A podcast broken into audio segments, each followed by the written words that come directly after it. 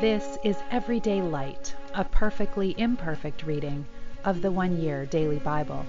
I'm Molly, a fellow pilgrim on the road to the kingdom, and it is a joy to have you traveling this journey with me, with the Word of God as a lamp to our feet and a light to our path.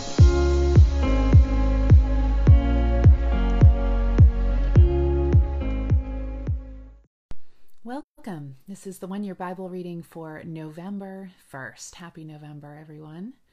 Uh, we finished the book of Lamentations yesterday, so we're starting in Ezekiel this morning. So, who was Ezekiel? Ezekiel was uh, training to be a priest in Jerusalem when he was taken into exile. In, I believe it was the second exile from Jerusalem to Babylon. And at age 30, five years after he was taken into exile, the normal time at which God would call uh, his priests into service, he called Ezekiel into uh, being a prophet of him to the exiles. So, my commentary tells me that Ezekiel prophesies among the Jewish exiles in, in Babylon during the last days of Judah's decline and downfall. His ministry is in some ways similar to that of his older contemporary, Jeremiah. But while Jeremiah delivers a chilling message of destruction to Jerusalem, Ezekiel brings a warming message of reconstruction in Babylon. Jeremiah is a man of tears, Ezekiel is a man of visions, and those visions stretch from horror to hope, from condemnation upon Judah's faithless leaders and godless foes to consolation regarding Judah's future. Through it all, mankind would see the glory of Israel's sovereign God and quote they shall know that i am the lord ezekiel 6:10 starting in the first verse it is ezekiel speaking on July 31st of my 30th year, while I was with the Judean exiles beside the Kebar River in Babylon, the heavens were opened. and I saw visions of God. This happened during the fifth year of King Jehoiachin's captivity. The Lord gave a message to me, Ezekiel, son of Buzi, a priest, there beside the Kebar River in the land of the Babylonians. And I felt the hand of the Lord take hold of me. As I looked, I saw a great storm coming toward me from the north, driving before it a huge cloud that flashed with lightning and shone with brilliant light. The fire inside the cloud glowed like gleaming amber. From the center of the cloud came four living beings that looked human, except that each had four faces and two pairs of wings. Their legs were straight like human legs, but their feet were split like calves' feet and shone like burnished bronze. Beneath each of their wings, I could see human hands. The wings of each living being touched the wings of the two beings beside it. The living beings were able to fly in any direction without turning around. Each had a human face in the front, the face of a lion on the right side, the face of an ox on the left side, and the face of an eagle at the back. Now, I wanted to tell you just a piece about these faces and the possible interpretation of them. The early church fathers saw a connection between these beings and the four Gospels the lion with Matthew, presenting Christ as the lion of Judah, the ox with Mark, portraying Christ as the servant, the human with Luke, as portraying Christ as the perfect man, the eagle with John, portraying as the Son of God, exalted and divine. The vision of John in Revelation 4 parallels Ezekiel's vision. I just think that's really interesting. Each had two pairs of outstretched wings, one pair stretched out to touch the wings of the living beings on either side of it, and the other pair covered its body. They went in whatever direction the Spirit chose, and they moved straight forward in all directions without having to turn around. The living beings looked like bright coals of fire or brilliant torches, and it looked as though lightning was flashing back and forth among them. And the living beings darted to and fro like flashes of lightning. As I looked at these beings, I saw four wheels on the ground beneath them, one wheel belonging to each. The wheels sparkled as if made of chrysolite. All four wheels looked the same. Each wheel had a second wheel turning crosswise within it. The beings could move forward in any of the four directions they faced without turning as they moved. The rims of the four wheels were awesomely tall, and they were covered with eyes all around the edges. When the four living beings moved, the wheels moved with them. When they flew upward, the wheels went up too. The spirit of the four living beings was in the wheels. So wherever the spirit went, the wheels and the living beings went too. When the living beings moved, the wheels moved. When the living beings stopped, the wheels stopped. When the living beings flew into the air, the wheels rose up, for the spirit of the living beings was in the wheels. There was a surface spread out above them like the sky. It sparkled like crystal. Beneath this surface, the wings of each living being stretched out to touch the other's wings, and each had two wings covering its body. As they flew, their wings roared like waves crashing against the shore, or like the voice of the Almighty, or like the shouting of a mighty army. When they stopped, they let down their wings. As they stood with their wings lowered, a voice spoke from beyond the crystal surface, surface above them. Above the surface, over their heads, was what looked like a throne made of blue sapphire. And high above this throne was a figure whose appearance was like that of a man. From his waist up, he looked like gleaming amber, flickering like a fire. And from his waist down, he looked like a burning flame shining with splendor. All around him was a glowing halo, like a rainbow shining through the clouds. This was the way the glory of the Lord appeared to me. When I saw it, I fell face down in the dust, and I heard someone's voice speaking to me. Stand up, Son of Man, said the voice. I want to speak with you. The Spirit came into me as he spoke and set me on my feet. I listened carefully to his words. Son of Man, he said, I am sending you to the nation of Israel, a nation that is rebelling against me. Their ancestors have rebelled against me from the beginning, and they are still in revolt to this very day. They are a hard hearted and stubborn people. But I am sending you to say to them, This is what the sovereign Lord says. And whether they listen or not, for remember, they are rebels, at least they will know they have had a prophet among them. Son of man, do not fear them. Don't be afraid, even though their threats are sharp as thorns and barbed like briars, and they sting like scorpions. Do not be dismayed by their dark scowls, for remember, they are rebels. You must give them my messages whether they listen or not. But they won't listen, for they are, com- they are completely rebellious. Son of man, listen to what I say to you. Do not in being a rebel. Open your mouth and eat what I give you. Then I looked and saw a hand reaching out to me, and it held a scroll. He unrolled it, and I saw that both sides were covered with funeral songs, other words of sorrow, and pronouncements of doom. The voice said to me, Son of man, eat what I am giving you. Eat this scroll. Then go and give its message to the people of Israel. So I opened my mouth, and he fed me the scroll. Eat it all, he said. And when I ate it, it tasted as sweet as honey. Then he said, Son of man, go to the people of Israel with my messages. I am not sending you to some foreign people whose language you cannot understand. No, I am not sending you to people with strange and difficult speech. If I did, they would listen.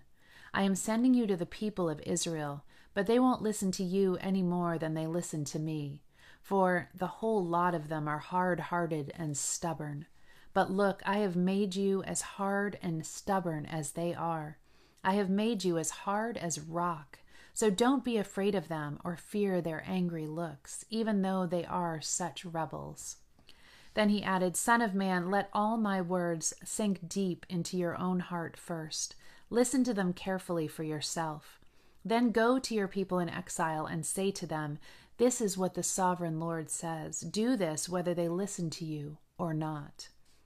Then the Spirit lifted me up, and I heard a loud rumbling behind me. May the glory of the Lord be praised in his place. It was the sound of the wings of the living beings as they brushed against each other, and the rumbling of their wheels beneath them. The Spirit lifted me up and took me away. I went in bitterness and turmoil, but the Lord's hold on me was strong. Then I came to the colony of Judean exiles in Tel Abib, beside the Kebar River. I sat there among them for seven days, overwhelmed. Hebrews chapter 3. which starts with and so. Uh, so we have to remember that yesterday we were talking about the salvation that came from Jesus and is available to us today. And so, dear brothers and sisters who belong to God and are bound for heaven, think about this Jesus whom we declare to be God's messenger and high priest. For he was faithful to God who appointed him, just as Moses served faithfully and was entrusted with God's entire house. But Jesus deserves far more glory than Moses, just as a person who builds a fine house deserves more praise than the house itself. For every house has a builder but God is the one who made everything. Moses was certainly faithful in God's house, but only as a servant. His work was an illustration of the truths God would reveal later.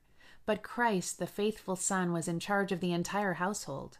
And we are God's household if we keep up our courage and remain confident in our hope in Christ. That is why the Holy Spirit says, Today you must listen to his voice. Don't harden your hearts against him as Israel did when they rebelled, when they tested God's patience in the wilderness. There your ancestors tried my patience, even though they saw my miracles for forty years. So I was angry with them, and I said, Their hearts always turn away from me. They refuse to do what I tell them. So in my anger I made a vow they will never enter my place of rest. Be careful then, dear brothers and sisters. Make sure that your own hearts are not evil and unbelieving, turning you away from the living God.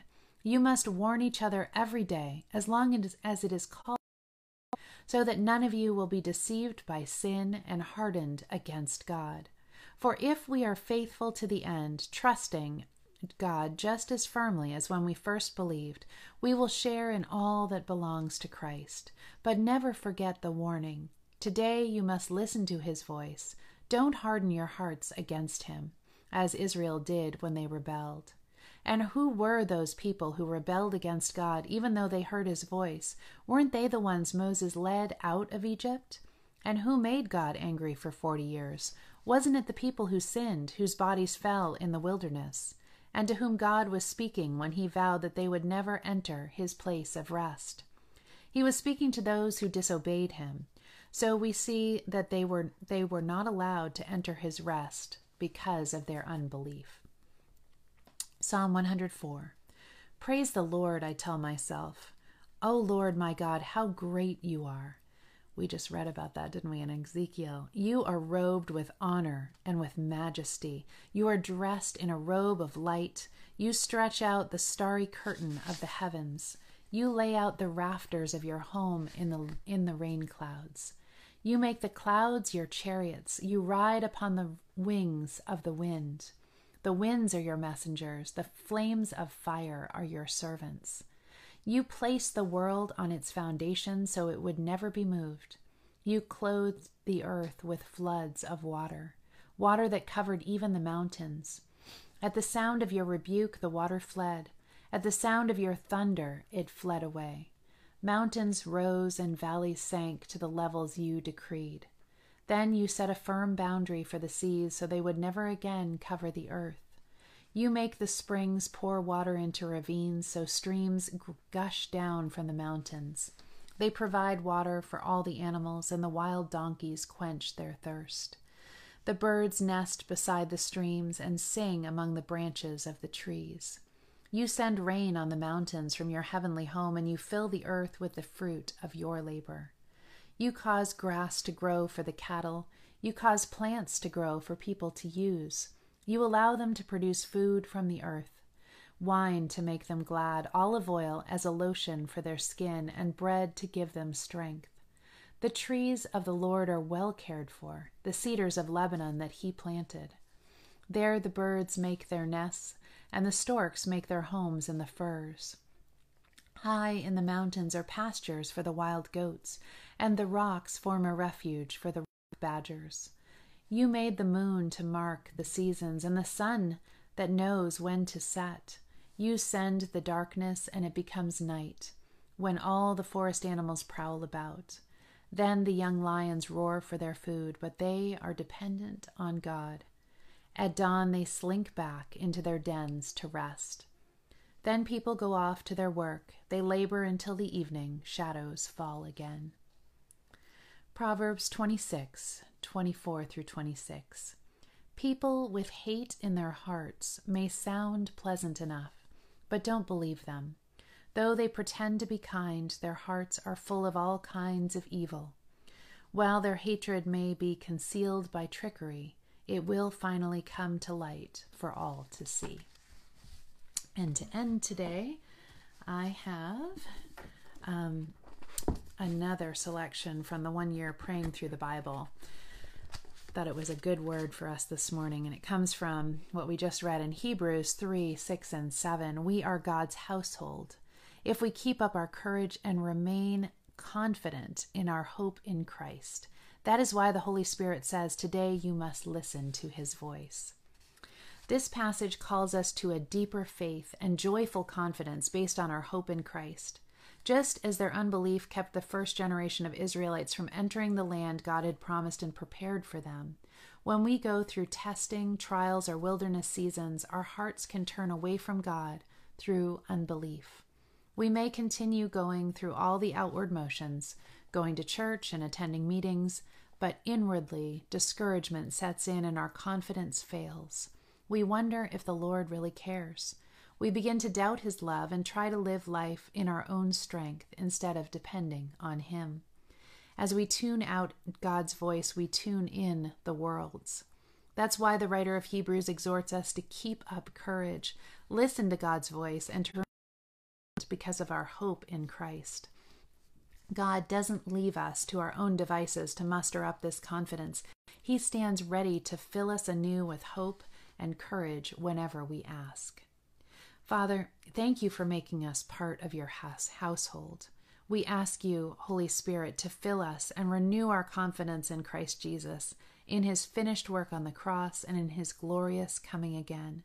Strengthen us to keep up our courage today and empower us to believe your word, to listen attentively to your voice, and to remain confident because our hope is in Christ praying we can all keep up our courage today.